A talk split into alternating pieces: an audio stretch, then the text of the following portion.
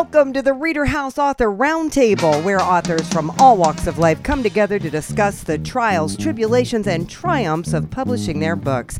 I'm Alice Stockton-Rossini. Join us here every Saturday night at 8 o'clock, or listen to our podcast anytime on Spotify, Apple Podcasts, Stitcher, TuneIn, and PodServe, just to name a few. The Author Roundtable is sponsored by Reader House Online Bookstore, where independent new authors come first.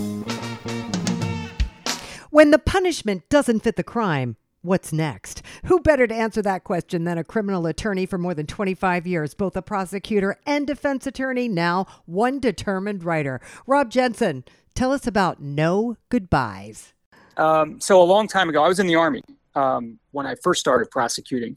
I had heard a story. I was in a Humvee. Why I was in a Humvee and what I was doing in the Army really isn't all that interesting, but I had heard a story of a young mother, a mother-to-be actually, late-term mother who was in a car accident, and she died and the baby died. And it was a tragic story, and the reporter was saying that the person felt really bad and was going to be prosecuted and was going to do some trivial amount of time. And I thought, that's, you know, what a tragic story. And I felt really bad, obviously, about the story. And then I thought, that's just ridiculous that that person's only going to do such a little bit amount of time, even if they just felt that it was an accident. The criminal justice system is just going to fail that family. And I thought, you know, the gut reaction to that is somebody's going to want to get revenge for that. And the person who would get revenge for that would certainly do so much more time than the person who committed that atrocity in the first place. And I thought, isn't that interesting, you know, that the person, I mean, I grew up in a very tough neighborhood outside of Philadelphia, and, you know, anybody's gut reaction for revenge, you know, would you be able to get revenge, you know, and get away with it? And what would that look like? And so that was the idea of the book. And can anybody really ever get revenge and not have any collateral consequences to that? And so that was the genesis of the book. That's one of the themes of the book. Interesting. And the book starts with that event, that there's this accident, this young mother-to-be in an ambulance, and it's broadsided in the main line outside of Philadelphia. So that's taken directly from my experience in that Humvee where I heard that story. So that is the genesis of the idea for the book. This socialite that is in the accident gets away with it. It's really a book with interlocking stories. So I was like influenced by Pulp Fiction and Crash and a lot of these, what I found out later to be this way of writing that are these hyperlink stories or networking narrative stories, where you have several different seemingly disparate stories that interlock eventually, sort of the way Game of Thrones is written. Right. I didn't realize this as I was writing this 20-something years ago, the first draft. So you wrote this a long time ago. I did. I started the book in 2000. I was in the Army, and it took me several years, about 3 years, to finish the first draft. And then it's editing, and you put it on off to the side, and you pick it back up again, and you know it's been this labor of love for years. So why did you decide to publish it now? It really was something that it sat in a box, and then I picked it back up, and then I finished. It's a trilogy, actually, and this is just the first of three books. And so the publisher, I eventually finished the third of the trilogy over the pandemic. This was finished through the pandemic. A pandemic book. That's right. So many of them. That's right, right. So I was spurned to finish the trilogy over the pandemic. So Michael Grammon is the lawyer in the book. And so he is a man that is sort of beaten down. He starts his life like so many of us. He marries his college sweetheart, and they have this idea of what their life is going to look like. He becomes a lawyer. She's a teacher. They think that they are going to have the 2.5 kids and the white picket fence. And you fast forward, and their life just hasn't materialized the way that they thought it was going to be. And he's frustrated, and she's frustrated. They suffer a series of miscarriages and fits and starts, and their marriage is just not what they either of them thought it was going to be. And they're both frustrated with each other and with their life. And they don't really know where to turn. And he has a secretary that is way too young and way too beautiful. And he knows it, and his wife knows it. And he is incapable of firing her. A mysterious client comes into his office offering easy money. And in the legal profession, we know that it's not necessarily the clients that you take that are the keys to success, but the clients that you do not take. And Michael has a decision to make, and makes some bad decisions, as he's made throughout his career, and makes a bad decision here. And then we follow the stories that go from there. So like I said, it's a series of interlocking stories that eventually take you together into the same network. So if you were inspired by Pulp Fiction, I imagine it takes a pretty dark turn. It does, yeah. There's there's violence, there's sex. Okay. Yes. I'd say it's R-rated. It's an R-rated book. All right. So where do you leave us? I guess the first book then is a cliffhanger.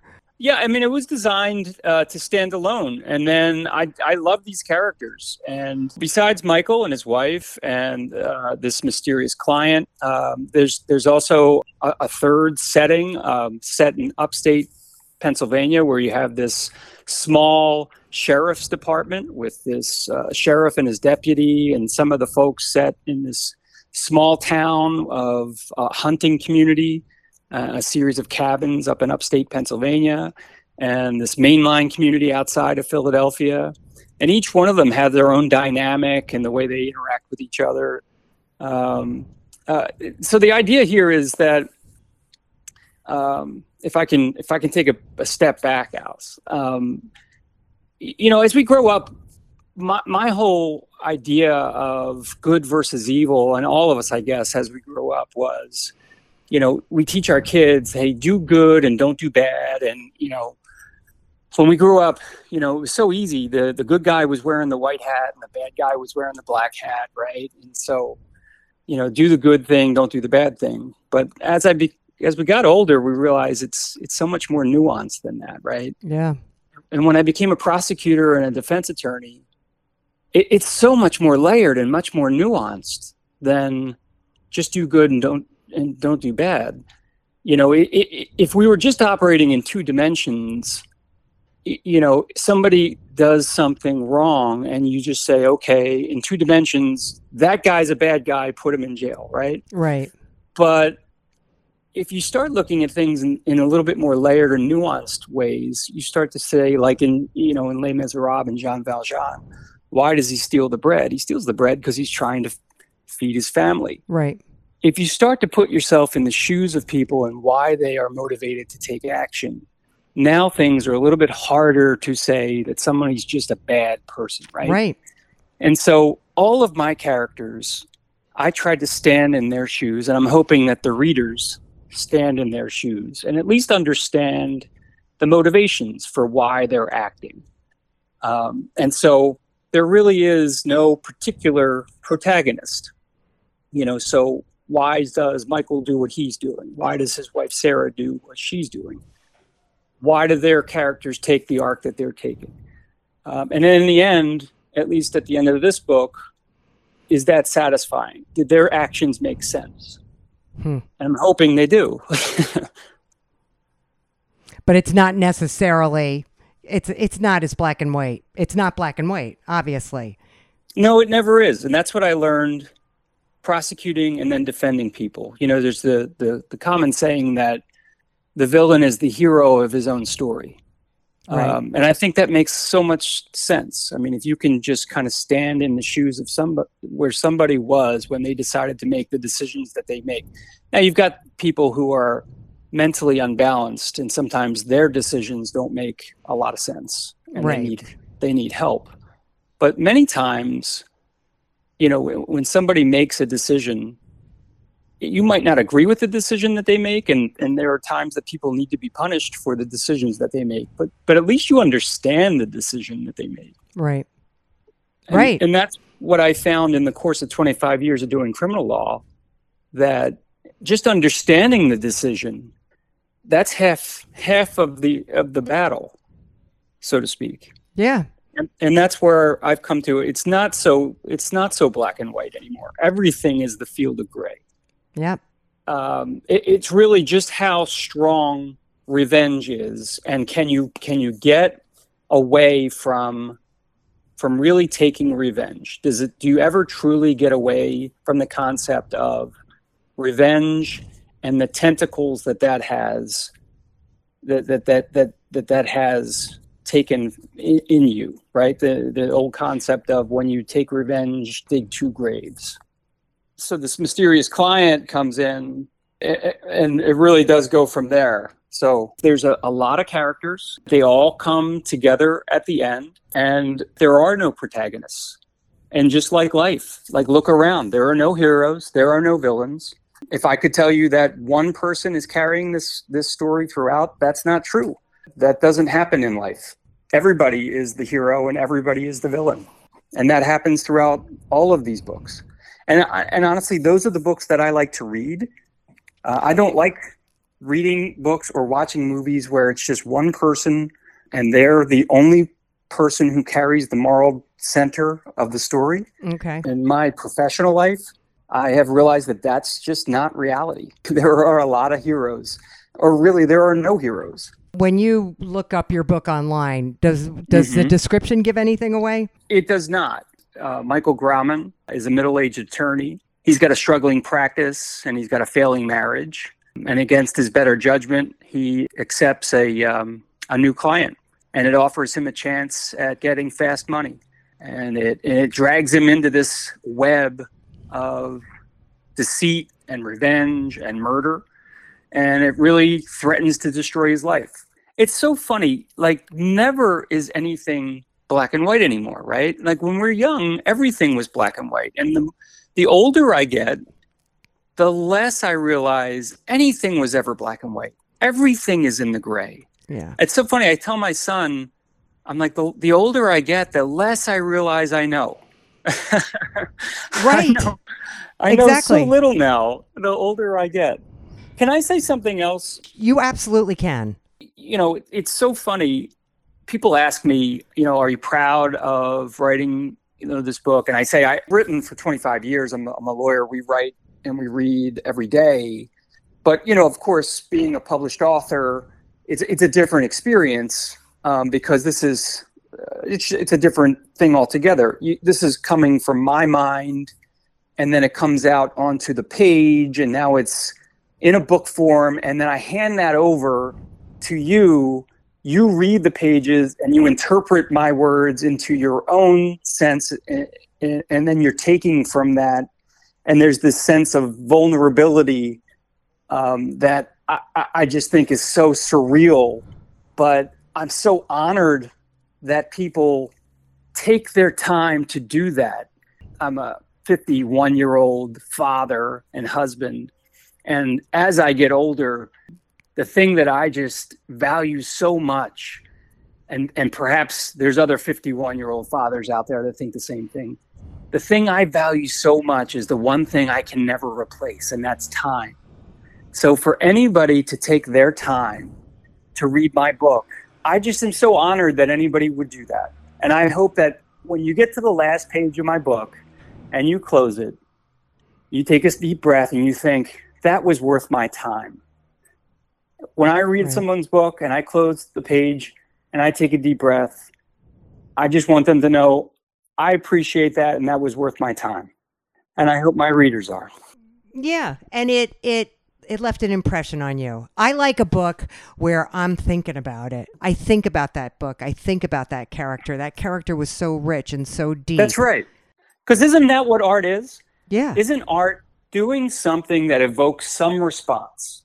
No matter what it is, just you trying to evoke a response from somebody. Isn't that what art is? Absolutely. Absolutely. Thank you so much. I'm honored to speak with you, and it really is my honor and my privilege. You have a great day. Thanks, Alice. Bye-bye. No shortage of writing skills from our next author, Debbie Bradshaw Bedoy, which came in handy when she decided to share some painful personal experiences in her book, Dethroning Your Personal Tyrants. So you're an educator, correct? I'm an education consultant. So I consult with area universities. So I'm not actually at one university, but I do instruct writing, and I also help with undergrad and graduate level critical writing analysis, as well as recruiting people to get into college.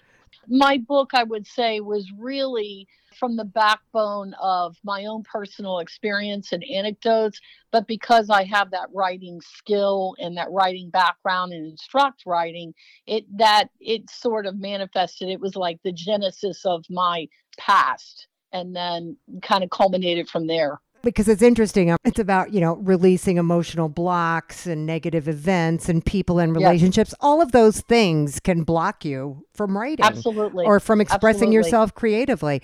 Yes. As I mentioned before, it was a culmination of years of wounds from a painful past. And through my journey of therapy and extensive research on emotional healing with actual psychologists, and then as well as some experts who I reference in my book, I began to, it sort of was a journal exercise for me personally. And then through the art of journaling, because I instruct writing, it kind of took on a beast of its own, so to speak, and it manifested into a book on personal growth.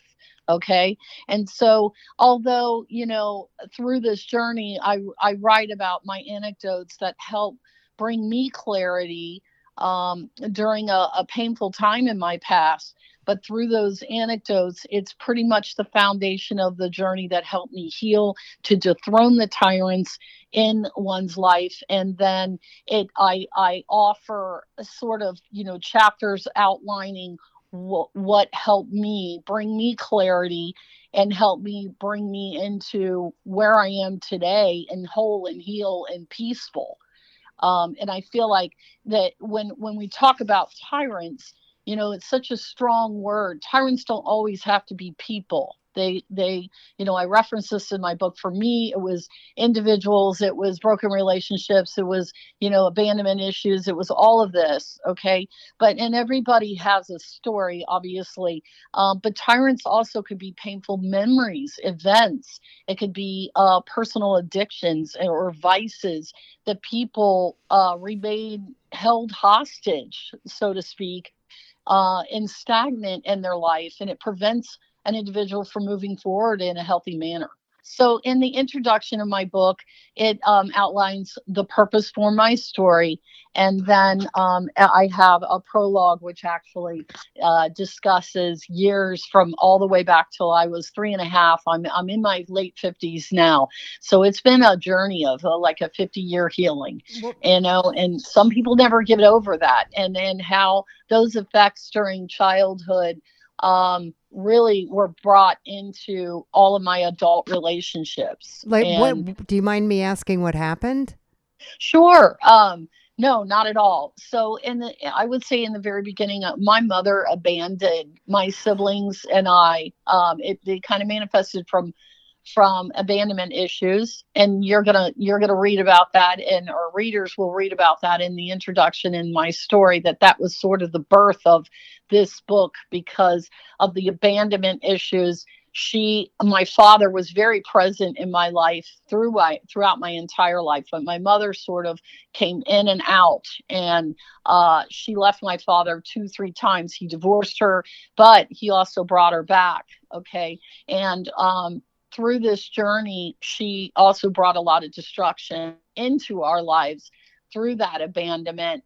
And as you go through the book, you will, it kind of outlines what the effects of that did on our family, not just me, but our family. And later on in my father's life, after he developed Parkinson's, just what she did to him by him succumbing to her as a bit of she was his kryptonite, I should say.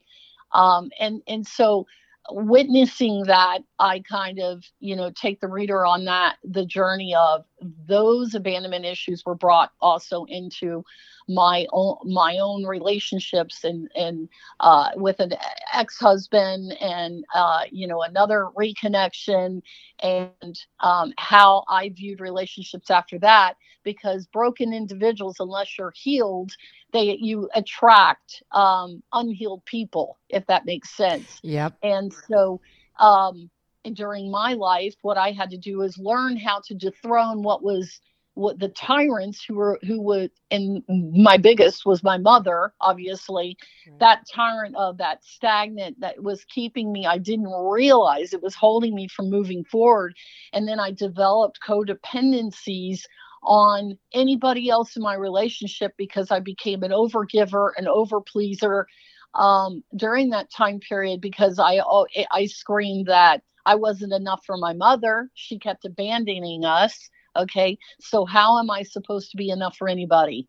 Okay, and so you develop as an individual, you develop perfectionism, you develop ways where you just continue to rise and be the best you can be, because there was a void that happened in your life.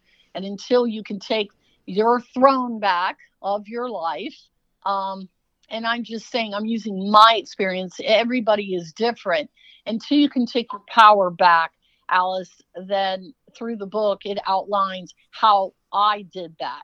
Okay. After years and years of just, being on kind of like an emotional hamster wheel of codependencies and not really realizing my own self-worth through that journey. And then dethroning those tyrants that were keeping me from living whole and healthy, and recognizing what an actual normal relationship was, because I did not have that model in my life in those formative years. How long before you were able to get help?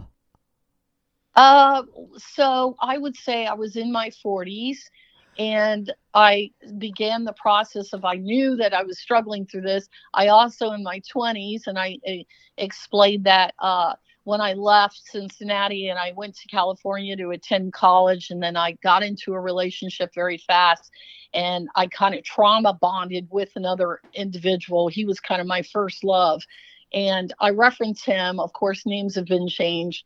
And he also had a very tumultuous upbringing, and that is explored through the book as well. And again, Alice, because I couldn't recognize it, that as I progressed through the years of adulthood, I couldn't recognize it. I kept attracting broken men or broken individuals because I was broken, and I couldn't, so it trauma bonds you, and right. It doesn't make it right. Two wrongs don't make a right, obviously. Right. And so what happened to me is I developed a bladder condition when I was in California in the 80s. And it sort of kind of hindered my ability to move on with this individual. And I moved back to Cincinnati to start, getting myself healthy and whole again. I also explore that in the book. I have interstitial cystitis, and it wasn't recognized by the medical community until the late 80s. And until I could get myself healthy and whole, I actually started seeing a pain psychologist during that time that I was trying to get healthy physically. And that's when I kind of started recognizing things, but I was so focused on my health at that time. But I would say, as far as my emotional healing, it probably wasn't until after I was married 22 years, divorced, and then I went on that journey of healing. Oh my goodness. Yeah. Oh my goodness. So it must be really important for you to try to reach the people who need this book the most. Absolutely. Because I feel like I referenced, it's about letting go of a painful past. It's about, first of all, you have to forgive yourself, right? And then you can forgive others. And that is, making the commitment to forgive yourself for allowing all of that baggage to keep you held hostage for decades. You have to forgive yourself for that. Okay.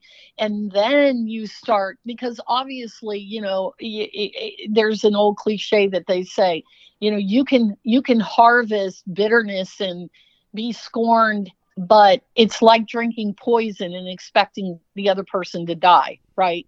And what I've had to learn to do is release that these individuals in my life, you know, who offended, the memories, the events, whatever, they're not losing sleep over the offense. Okay. And karma doesn't miss anybody's address. Okay. So even though I've had to detoxify my life as well and to throw those individuals out of my life, I know that I'm better and I'm healthier and stronger for it. And I know that they're not losing sleep over what they've done, because I have to almost have pity on them because they're unhealed and they're hurt.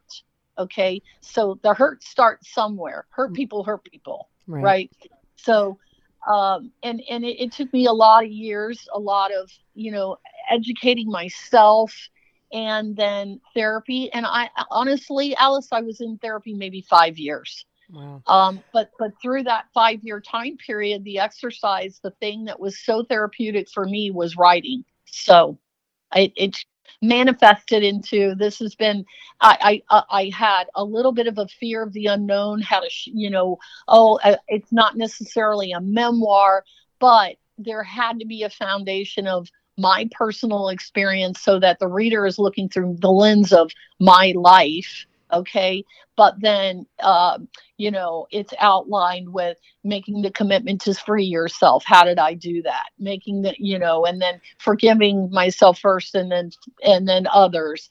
And then, you know, of course, the biggest chapter in the book is dethroning your personal tyrants and taking back your personal power, and then understanding your wounded self, and then actions to practice self-love.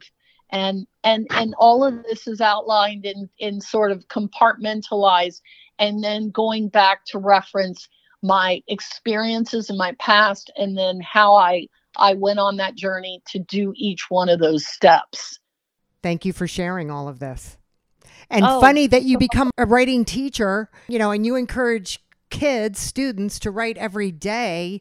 That's kind of amazing that your life kind of completed the circle. Let me tell you what my baby is, I would say, is, so as an educational consultant, I mentioned to you, so I really work with like college level.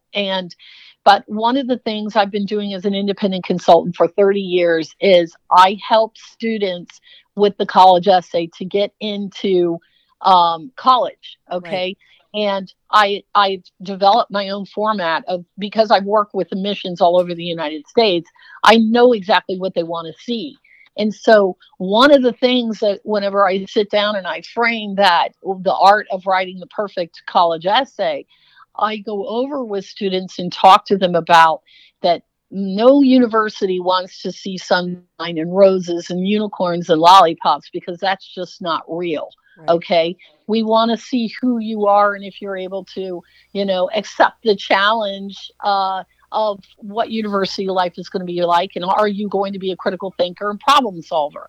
And so I've taught people how to write about a challenge that they've overcome, and then where they are. So I feel like as on my journey to, like, you know, advocate for this, for students to write like that, I had to take a piece of my own advice and write like that.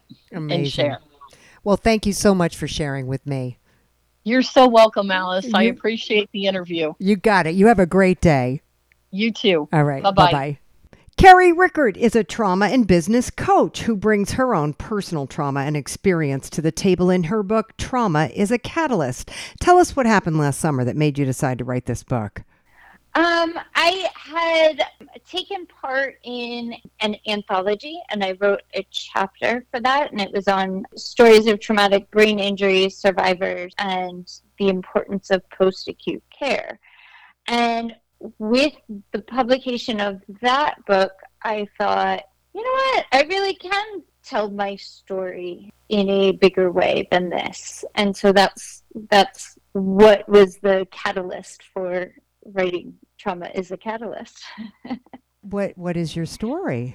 So Trauma is a Catalyst is about my life-changing car accident and subsequent brain injury, as well as lots and lots of other things that occurred as a result of the accident. And it goes through, it actually, the first part of the book is my mom's journal entries from when I was in the hospital. How old were you? 37. I was newly separated. I had two kids that were 8 and 4 at the time. So the first part of the book is my mom's journal entries. So it's really from her perspective what was going on with me. And then the second part of the book is a blog that I wrote that I wrote during that first post-acute recovery period. And that was me processing through all of the things that had changed for me as a result of this accident, both good and bad, and, you know, how I was sort of managing my life as a person who had experienced this kind of severe trauma. And then the last part is really like more me now. So it's kind of a culmination of all of those things that I have learned along the way. And, you know, how it's all kind of shaken out and how I am continuing to learn and grow. What's the most significant thing that you share in this book? I think the most significant thing is just a sense of connection and a spark of hope. Trauma can be really isolating. As people are going through trauma, they feel like they are all alone, even if they have a tremendous support system, which I did. I had a wonderful support system. And yet I still felt like no one really understood what I was going through. And I think part of that is because people don't really talk about their traumatic experiences. So I feel like by talking about my trauma, it gives me an opportunity to really give people that sense of connection, to show them that they are not alone. And you know, to give them a spark of hope, like, I managed to overcome this. There's no reason that you can't overcome your challenges. This was a car accident? Yes. And, like, what do you remember? Very little. I remember, actually, my last memory of the day is riding down the elevator with my friend and coworker Emily, who was actually in the car accident with me, and our conversation in the elevator. I don't remember getting in the car. I don't remember driving. I don't remember the accident at all. It was evidently raining really, really hard, and I hydroplaned into the back of a tractor trailer. Oh my gosh. Yes. Now, what did you do before the accident? What was your career? I was a management consultant. I worked at a small management consulting firm in Baltimore, and you know, it was a very high-paced, fun kind of atmosphere. I got to work with clients all over the state of Maryland, and you know, and with the goal of helping them grow. And were you were not able to go back to doing that? I tried. I tried, and probably tried way too soon. But I have a, you know, like, I have a serious drive and lots of perseverance. So I thought, oh, okay, I can do this. And 2 weeks into it, I was like, and I really can't do this at this time. Like, I'm not ready. How long did it take you to recover? So I was in acute care in the hospital for 4 weeks. And then I was in rehab hospital for another 2 weeks. And then I was released home. I had to have another couple of surgeries. But for the most part, I was released home. But that wasn't really the end of my healing journey at all. There were a lot of things that I thought, oh, okay, I can do this now. Everything is fine. And it really wasn't. And so I had to learn how to be the new me, if you will. And I would say it was probably a solid year of active recovery. And then after that, I say I'm still recovering, right? And that's not to say that I feel like there's anything particularly wrong. I think it's more of a growth thing than it is recovery. I think healing and growth can go hand in hand. Were there things you couldn't do anymore? Did your thought process change? The biggest change for me is how quickly I became overwhelmed and tired. Okay. So I was very fortunate in that my brain injury, I recovered very, very well from it. Okay.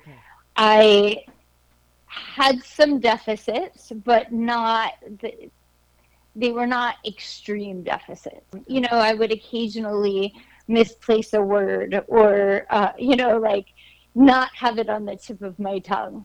But for the most part, it was this overwhelming feeling of exhaustion that would hit me out of the blue. And, and it would be after being in the car, which that one sort of makes sense, right?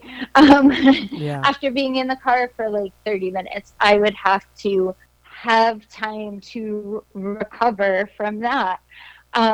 Any kind of go kind of day, scheduled things back to back would wipe me out. And it still does to a point. Now it just, the thing that I have been able to do is recognize the signs a little bit better and rest before I get to the point where it's going to knock me out for 2 days. Now, are you able to talk to people that have suffered trauma, this kind of trauma? That is actually what I do for a living. I coach people that have experienced trauma and help them sort of build a roadmap, from where they were before their trauma to where they are now and where they would like to see themselves in the future. That's great. And you're able to share your book with them. Yes, exactly. Now you have a handbook to take with you. Yes, exactly. And that's really the biggest motivation I had for writing the book was being able to expand my reach. So, I can only reach so many people, so many clients, right? Individually as one human being, but my book can reach millions of people. Right. And so that was really important for me. Once I decided that I would write the book, being able to have that kind of reach and to help as many people as possible, because I do know how hard it is.